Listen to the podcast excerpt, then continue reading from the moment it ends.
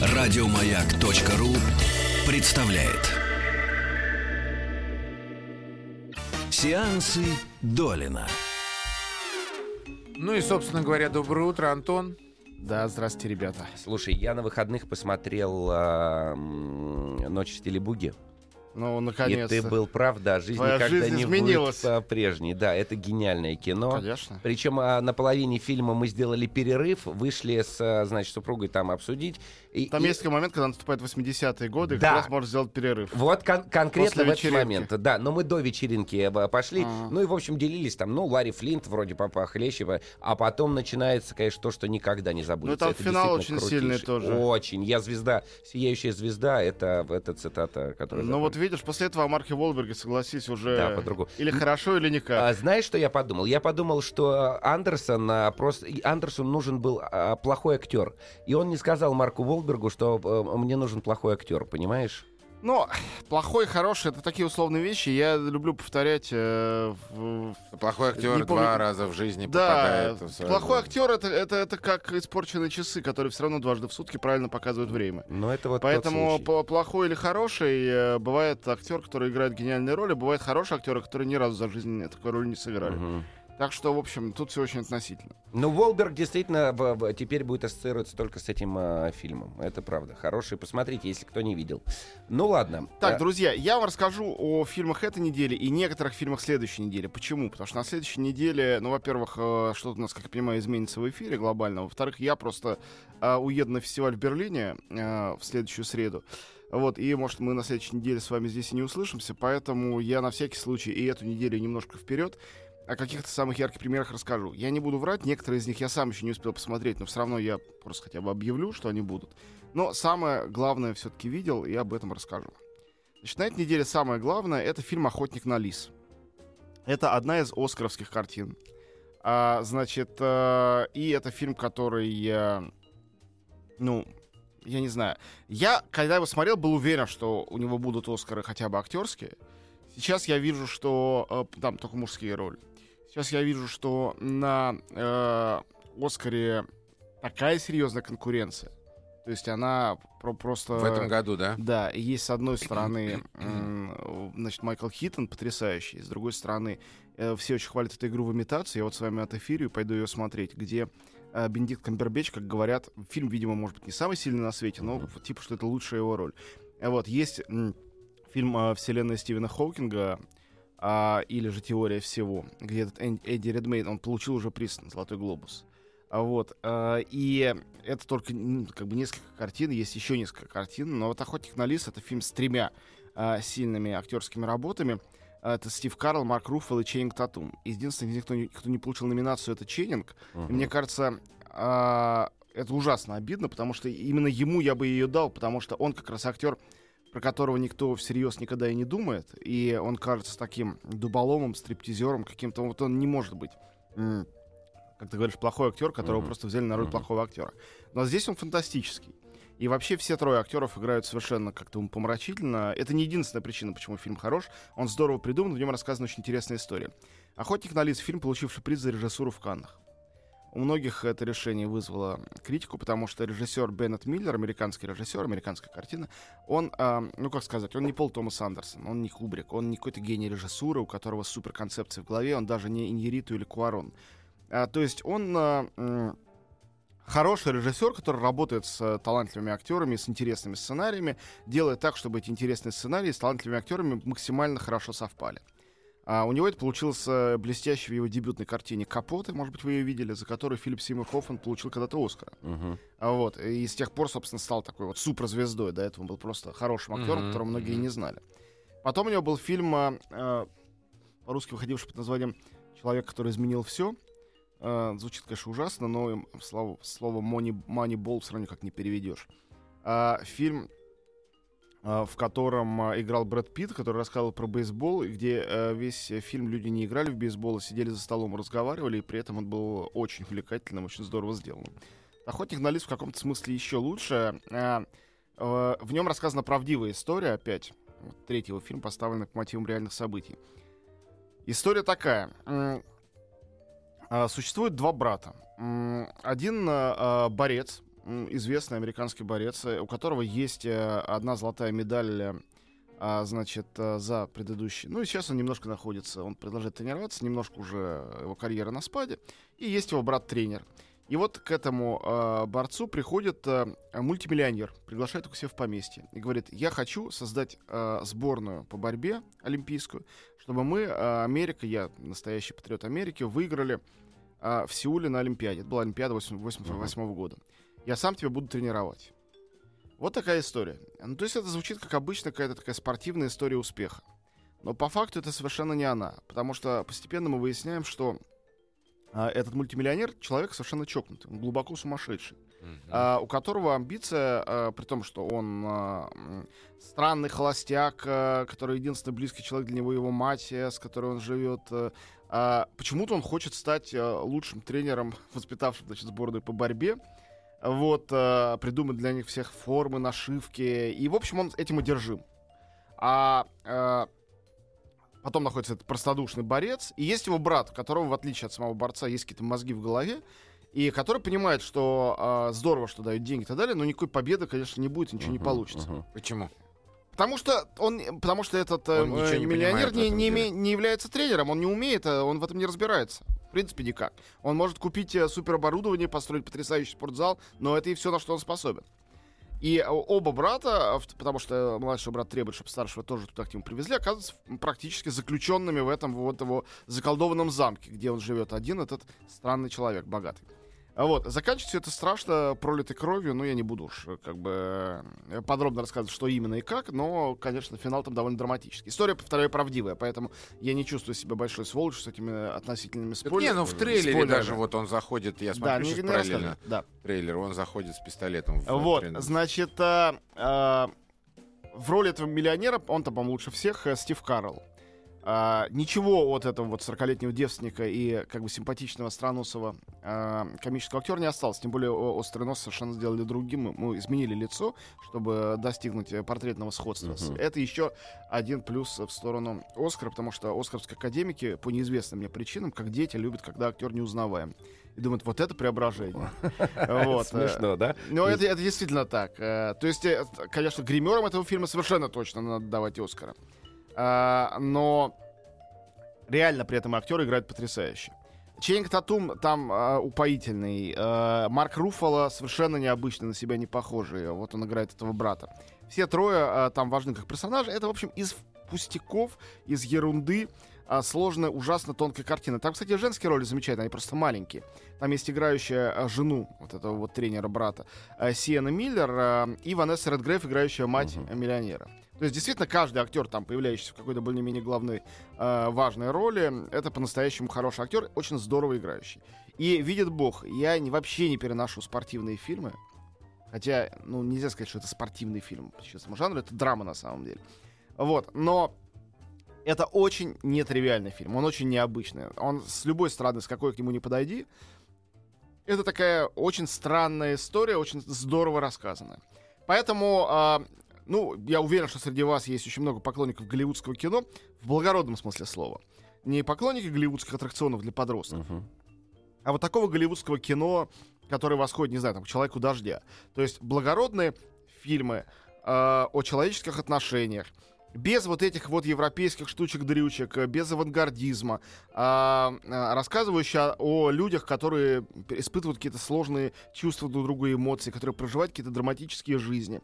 А, истории, которые не должны обязательно закончиться хэппи-эндом. Э, В общем, не Ну, а самое главное, история. это реальная история. А реальные истории всегда интересно смотреть. Ну, Иногда бывают случаи, когда реальная история испорчена. Я таких случаев знаю много. Это не тот случай. Это, наоборот, история вытащена на божий свет и превращена, в общем, в конфетку. А, повторяю, это не имеет отношения к словам там шедевр, там великое кино. А, это просто очень классный фильм. Крепкое кино, которое нужно посмотреть. Хоро- Да. хорошее, Ну, да. на самом деле, из Оскаровской обоймы, в которой я смотрел еще не все фильмы, Мгм. А, это один, я считаю, из лучших. Просто рядом с, на мой взгляд, э, совершенно блистательными, каждый на свой лад, а, отелем Гранд Будапешт, а, еще больше мне нравящимся Бёрдманом и еще больше мне нравящимся Отрочеством, этот фильм, конечно, проигрывает. И у него нет номинации на лучший фильм. Мгм. Вот. Но по актерской, э, какой-то сценарной части, собственно, по режиссуре, это очень сильная вещь. Охотники на лис, в общем. смотрят. Охотник на лис. Охотник на лис. Охотник на Foxcatcher. лис. Вот. а, следующий фильм, о котором имеет смысл рассказать, он называется «Черное море».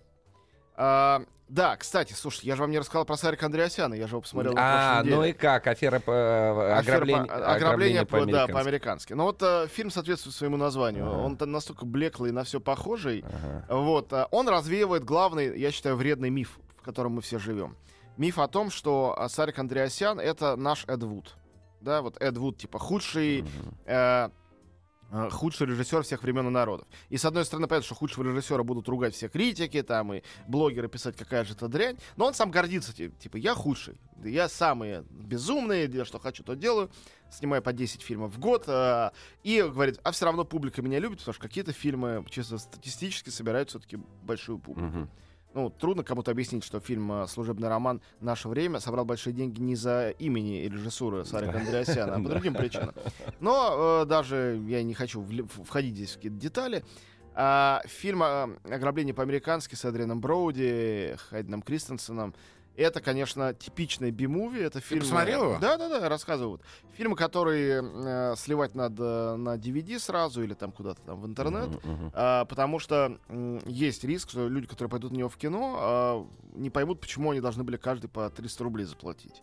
То есть это из тех фильмов, которые а, вот ти- типично... Я себе представляю такой фильм, когда ты, скажем, вечером устал и после работы приходишь домой, и э, какой-то собираешься из холодильника ужин, даже не приготовленный, а вот какие-то там режешь э, бутерброды, вчерашнюю какую-то котлету, лень разогревать, наливаешь себе чай, а в это время у тебя работает телевизор. Вот там идет такой фильм. Ага. Вот. И вот это- тогда не обломаешься. вот это да. оно. И ты так поглядываешь, о, Мгм. смотри-ка, уже к банку бегут. Там снова отвлекся, там яйцо себе сварил, смотришь. О, вот, кажется, он зажимает себе рану, и, и все думают, что он заложник, а на самом деле он сбежавший бандит. Мгм. М, интересно. И продолжаешь. Вот, Штамп на штампе, в Так. общем. да, он состоит исключительно из штампов. а, Он сделан с таким средним профессионализмом. Сразу думаю, что из Сарика Андреасяна все равно не получится худший режиссер на свете, сколько бы он ни старался. Он такой типичный, посредственный, э, средний такой ремесленник, э, который э, вот фильмы такого уровня способен делать. Как ему удалось попасть туда и заполучить в свой фильм? Все очень просто. У него есть репутация здесь одного из лидеров отечественного кинопроизводства, компании Joy Movies, один из А, лидеров. Денежки считают, да? Да, воловой продукт. Не Эдриан Броудис считает, но... Понятно, да, да, да. да. а, его компания имеет достаточно большой уже пакет и мощное, э, значит, э, резюме для того, чтобы иметь, э, чтобы ему было по карману приглашать э, западных звезд. И не забывайте про западных звезд, также продюсеров. Их часто соблазняет сам тот факт, что из какой-то экзотической России предла- приглашают там сняться. Ну, им это интересно. Хотя сниматься не в России, а в Америке, но все равно интересно, что-то есть экзотическое в этом опыте. С другой стороны, никогда не говори никогда, Сарику Андреасяну 30 лет. У него сделано там фильмов 10, Это, по-моему, конечно, уже. очень удивительно. Поэтому, может, у него все впереди. Может, он сейчас подучится в Америке и получится прекрасный из него режиссер. Я слышал критику простых слушателей, которые сходили на этот фильм. И? А по десятибальной шкале ставили 1-2, вот так примерно. Понятно. Ну, я не буду То комментировать. есть так э, понятно всё. больше, боевичок, больше- К чему, я, да. к чему я стал рассказывать про этот фильм? Потому что на этой неделе выходит к нему э, пара э, противоположная. Фильм гораздо лучше, сразу оговорюсь. Британский фильм «Черное море». Это фильм, сделанный британским режиссером с Джудом Лоу в главной роли, но э, половину ролей там играют русские актеры. М. А, Там играют, а, а, в частности, Григорий Добрыгин, а, значит, а, Сергей Пускипалес и Константин Хабенский. И не только они, это я называю как бы суперзвезд. А, и в фильме очень небезынтересный сценарий. История в том, что а, ас- нашлось, да, узнали факт, что на дне Черного моря в нейтральных водах лежит а, или даже, может быть, это российские воды уже, поэтому российские возникают моряки, а, лежит э, немецкая подлодка, полная немецкого золота, которую М. пытались вывести. И вот она утонула, там лежит вместе со всем этим золотом. И а, надо потихоньку, пока власти никаких стран-то не нашли, организовать экспедицию, нырнуть, вытащить все золото и дальше поделить между собой. И вот отчаянный капитан, которого играет Джуд Лоу, а, в компании с командой, собранной наполовину из русских, потому что там, собственно, русская подлодка, а, на которой они плывут, а, и это в этих русских водах, наполовину из всяких отчаянных англичан, они туда отправляются в путь. Я не хочу рассказать сюжет, чтобы это главное, что там есть в этом фильме. Это очень профессионально сделанная картина. Хороший э, шотландский режиссер, автор, в частности, фильма «Последний король Шотландии», который э, Ага. э, с Джеймсом Макэвоем, который, э, э, значит, получал Оскара. И картина — это очень хороший современный триллер. Он немножко занудноват был для меня как триллер, потому что э, мне более-менее было понятно, к чему все это идет, что они переругаются, русские с англичанами, будут стрелять друг друга, обязательно будет какая-то пробоина, а, начнут вытаскивать золото, но это будет не так-то просто. Погоня за золотом, начиная там с золота Маккена и со всех старых фильмов, это всегда дурной знак, всегда это плохо кончится для искателя приключений, даже если они никакие не злодеи. Все более-менее так и есть. Тоже штампов полно. Но вот это образец того, как надо работать с штампами, чтобы получилось из этого э, съедобное, качественное блюдо. И, э, в частности, один из самых главных долгожителей из персонажей на экране это наш Григорий Добрыгин, который, я считаю, великолепно играет и замечательно э, составляет пару тому же самому Джуду Лоу, который там, безусловно, в центре. Черное море.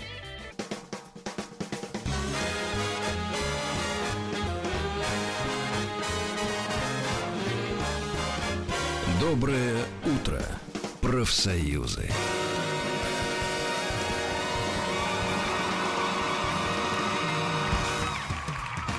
Сеансы Долина. Еще раз доброе утро. Еще раз э, приветствуем Антона Долина в студии «Маяка». Сегодня внеплановый, э, внеплановый обзор новинок э, кино, ки- киноновинок. На эту и следующую неделю пока поговорили о двух фильмах а, «Ох- «Охотник на лис» и «Черное «Черное море». море», «Черное море» очень интересно, прям любопытно посмотреть на наших и англичан, играющих вместе. Мне кажется, что они на уровне и те, и другие. В смысле, на одном уровне достаточно высоком. А теперь э, позволю себе сделать отступление в сторону менее такого очевидного фильма и его очень похвалить. Это мой любимый фильм пока что не только этой недели, и, в общем, этого года. Из того, что я на это, в этом году увидел нового, да, потому что большая часть картины я видел все-таки раньше, все эти Бёрдманы и так далее. Это пока что самое интересное. Фильм называется «Бабадук». М. И это хоррор. Это фильм ужасов. Настоящий фильм ужасов. Дело в том, что я очень большой поклонник жанра, но э, мы же все понимаем, что это такой жанр, в котором проще всего снимать поточное кино, потому что хоррор можно снять без бюджета, хоррор можно снять без звезд, хоррор можно снять без спецэффектов. И это могут делать неизвестные режиссеры с неизвестными актерами и даже собирать большие деньги иногда с этим. Поэтому э, снимается их огромное количество, и, конечно, на э, три плохих и два посредственных приходится один хороший, а вот Бабадук это не хороший, а прям отличный. Э, австралийский хоррор. Ну, то, что он австралийский не играет никакой роли, потому что он э, очень камерный, и его действия могут происходить и в Англии, и во Франции, и в Америке, и где угодно. А режиссера зовут Дженнифер Кент. Это самая Дженнифер училась ремеслу, надо сказать, у Ларс фон Триера. Она была его ассистенткой на каком-то из фильмов, э, не то что на протяжении долгих лет. Вот, кое-чему научилась. Э, Ну, собственно говоря, в качестве фильма ужасов, мне кажется, Бабадук э, гораздо лучше, чем там какой-нибудь Антихрист. Не то, что фильм лучше, а просто он в большей степени соответствует э, задачам. Это то, что я очень люблю. То есть это фильм ужасов, который весь э, построен на двух вещах. На удачном замысле и на режиссерском ремесле. Мгм. Там нету э, никаких э, э, джампскеров. Да, то есть, когда резким монтажом Внезапно, что-то э, и резким звуковым монтажом вдруг вот тихая музыка такая, а вдруг наступает, и из-за угла кто-то, или там прям, прям тебе в экран как бы крупным планом морда какого-то призрака или зубастая кто-то. Ну и тут любой человек с выдержанными даже нервами, конечно, от, неод- не от неожиданности вздрогнет. Хотя на самом деле испытанный э, зритель ужастиков. Я вот помню, я так смотрел «Женщину в черном». Не самый худший фильм ужасов. Э, я сам с собой заключил пари, э, буду ли я вздрагивать. Я один раз только вздрогнул из тех там 12-13, которые они... Потому что да? нет, потому что я уже знал вот секунда затишья, за которой не может не последовать чего-то такого. Не может. То есть это тоже свои штампы. И это плохо, когда идут формальные штампы, потому что они мешают тебе испытать те чувства, которые ты должен испытать, э, ради чего ты идешь в кино. Потому что все-таки, э, простите меня за лирическое отступление, чем фильм ужасов отличается от других фильмов? Есть жанры, в которых э, достаточно того, что фильм будет хорошо сделан и будет хорошим. Но есть жанры, в которых этого недостаточно. В которых надо что-то испытать. Ну, например, когда ты смотришь эротический фильм, а, если это тебя не возбуждает, вне зависимости от того, хороший сценарий или плохой актер, хорошо играет или плохо, значит, это неудачный эротический фильм. А бывает такое, что эротический фильм возбуждает? Я прошу Конечно, прощения. Мне, безу- безусловно. мне это абсолютно чуждо. Но Прошу прощения. Ну, Но, я- слушай, это- все это- зависит от возраста, от состояния и так возраста, далее. Конечно. Если ты э, замужняя домохозяйка или подросток 15 лет, и ты впервые в жизни смотришь Эммануэль, конечно, это возбуждает. Если ты уже там испытанный мужик, э, проживший э, много разных жизней, судеб э, и разводов, и в свои там 45 смотришь Эммануэль, наверное, скорее всего, ты просто поймешь плечами. Все зависит... но- Хотя сцена с а, в, темной женщиной. Я не поклонник Эммануэль, но просто я понимаю, что э, эти фильмы для чего они делаются. И да, Для чего? меня, ну, именно для того, чтобы кого-то возбудить. Точно так же, как возбуждает а, миллионы старшеклассниц фильм «Сумерки». И если меня он не возбуждает, не значит, что это неудачный фильм. Он Мгм. крайне удачный. И он не должен быть для этого быть хорошим. Как бы, в смысле, хорошо сделанным, хорошо сыгранным. Это немножко избыточно. Аналогично с фильмами ужасов. Но я никогда не скажу, что фильм «Пятница 13 с точки зрения искусства это хороший фильм. мгм. Но он дико страшный. Значит, это хороший фильм ужасов. Не хороший фильм, но хороший фильм ужасов. Понимаете, о чем я говорю? Даже, Вот да. здесь, здесь есть, есть как бы разница. Так вот, м, фильм ужасов должен пугать. Фильм «Бабадук» страшный, и он не использует тех штампов и тех простых приемов, которые делаются обычно. Обычно ставляется фильм для того, чтобы было страшно. Вот в чем дело. А, поэтому это режиссерское ремесло возвращает. Дженнифер Кент молодец, тем более, что дебютантка. А что это такое? Еще Это раз из- скажи название фильма. Бабадук. Бабадук. Это женщина, а, молодая женщина, ну не юная, а просто молодая, скажем, там ей 30 лет. Она а, жила в довольно счастливом замужестве, а потом, а, э, когда она забеременела и поехала рожать, машина их попала в аварию. И в этой аварии ее муж, который вез ее рожать, погиб. И она родила э, сына уже, в общем, сироту. Она мать-одиночка, воспитывает его одна, и мы встречаем ее в начале фильма, когда сыну уже седьмой год. И он э, невероятно сложный. Она сама работает медсестрой в каком-то хосписе. Э, он невероятно сложный мальчик. И оно и понятно, э, в общем, по всем обстоятельствам э, того, как он рос и так далее. Семья у них не богатая, но не какая-то нищенствующая, вполне приличная, у них дом. А, и ужасно сложный ребенок, дико нервный, его очень сложно уложить. Э, ну, я сто видел таких детей, и мой старший сын был похожим. В общем, это очень все реалистически выглядит. Вот. а он обожает, чтобы ему читали страшные сказки, а потом дико их боится и страшно этим одержим. Когда он выходит из дома, он припрятывает кухонный нож или молоток для того, чтобы сразиться с монстрами, когда он их встретит. А потом в школе обнаружит у него этот нож и, разумеется, вызывает маму. В общем, э, э, сложный ребенок, она его, разумеется, обожает, разумеется, при этом он ее страшно бесит. э, конечно, она его не наказывает, он маленький.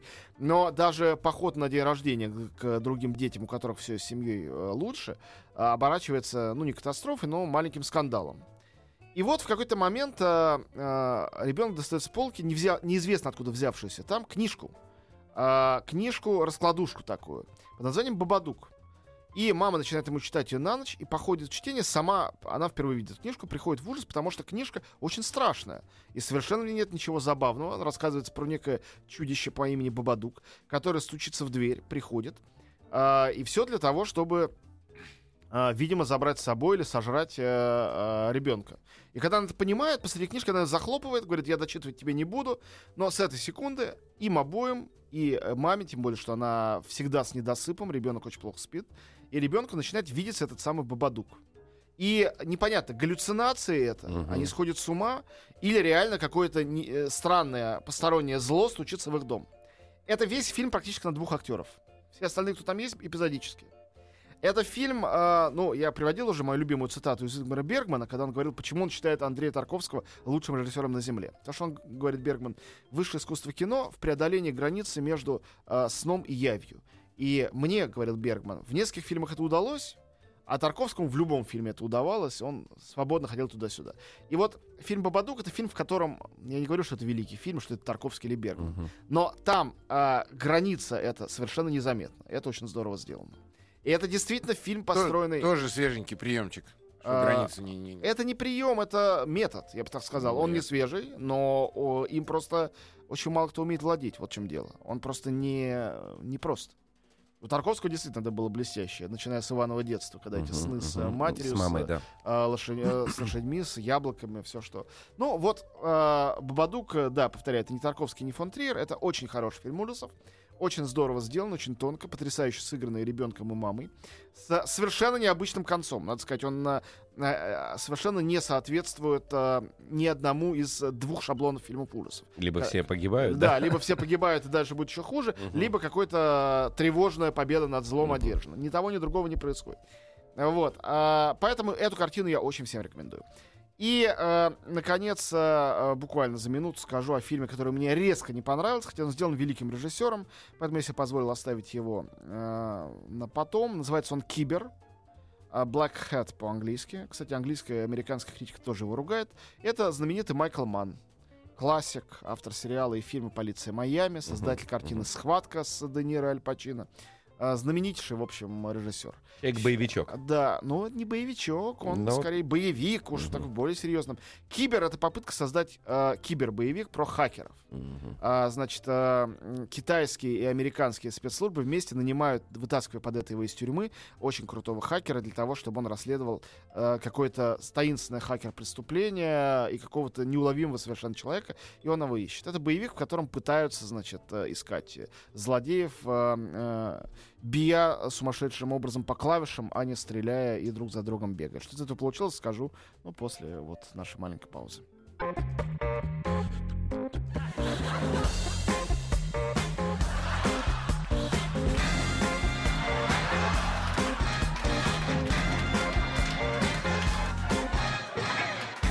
Доброе утро, профсоюзы.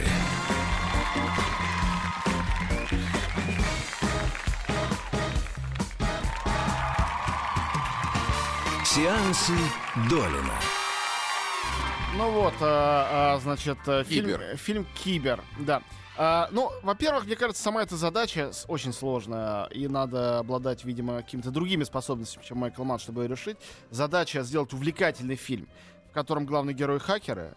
А все равно они, когда стучат по клавишам, на экране мелькают какие-то буквы и цифры, никому ничего не понятно. Поэтому рано или поздно им всем приходится обязательно взяться за пистолеты и автоматы, идти друг друга убивать. Понятно, что продукция с Китаем всей этой истории нужна для того, чтобы фильм на одном из крупнейших рынков в мире в Китае хорошо прокатался. Никакого отношения к сюжету это не имеет. Понятно, что для того, чтобы главный хакер привлекал чье-то внимание, невозможно было сделать его настоящим хакером, то есть каким-то таким вот, вот задротом в очочках и так далее. Это должен был быть э, здоровенный мужичина, который всегда ходит в расстегнутой рубашке, под которой проглядывает его мускулатура, э, блондинистые волосы. Играет это Крис Хемсворт, тот самый, который играл Тора в кинокомиксе Тор. И Хакер из него... То есть, может быть, бывают и такие хакеры, но это настолько противоречит общему представлению, что выглядит просто в конечном счете смешно. Делать ему больше нечего, Да. как за компьютером сидеть. В общем, это э, триллер. Вместо того, чтобы быть новаторским, он просто невероятно скучный. Там Мгм. очень много заунывного, э, совершенно неинтересная развязка сюжета. В общем, э, мне показалось, что это какая-то ерунда. Мгм. А, еще выходит фильм, о котором я просто скажу, что он выходит, потому что уже невозможно об этом больше говорить. Выходят еще одни елки под названием елки лохматые. Это типа сайдов, то есть это елки, это обычно много разных новелл. Это одна из новелл получила пред- продолжение, а, та самая а, про самарскую девочку, у которой двое собак, а, беспородный пират и а, породистая йока, которые полюбили друг друга. И вот а, а, собаки, ну в общем, как я понимаю, это полнометражная версия Бобика в гостях у Барбоса. Вот. Что может быть само по себе и очень хорошо, но я не знаю, хорошо это или плохо, потому что просто этого еще не видел. Как они называются? Елки? Елки лохматые. Елки лохматые. Поклонники этой франшизы, я уверен, пойдут в любом случае смотреть. Ну, детский, да, А, какая-то история? Детский, конечно. Значит, коротко про следующие две недели, реально, просто перечислю фильмы, которые выходят. А, самое главное, что у нас а, на следующей неделе выходит Левиафан, пятого, Мгм. наконец. Ну, о нем бесконечно много говорили. Я думаю, что мы еще к нему вернемся, когда он получит Оскар или не получит Оскар, ближе к 22 а, февраля. А, я только повторю то, что уже говорил. Левиафан — это лучший русский фильм а, за последний год.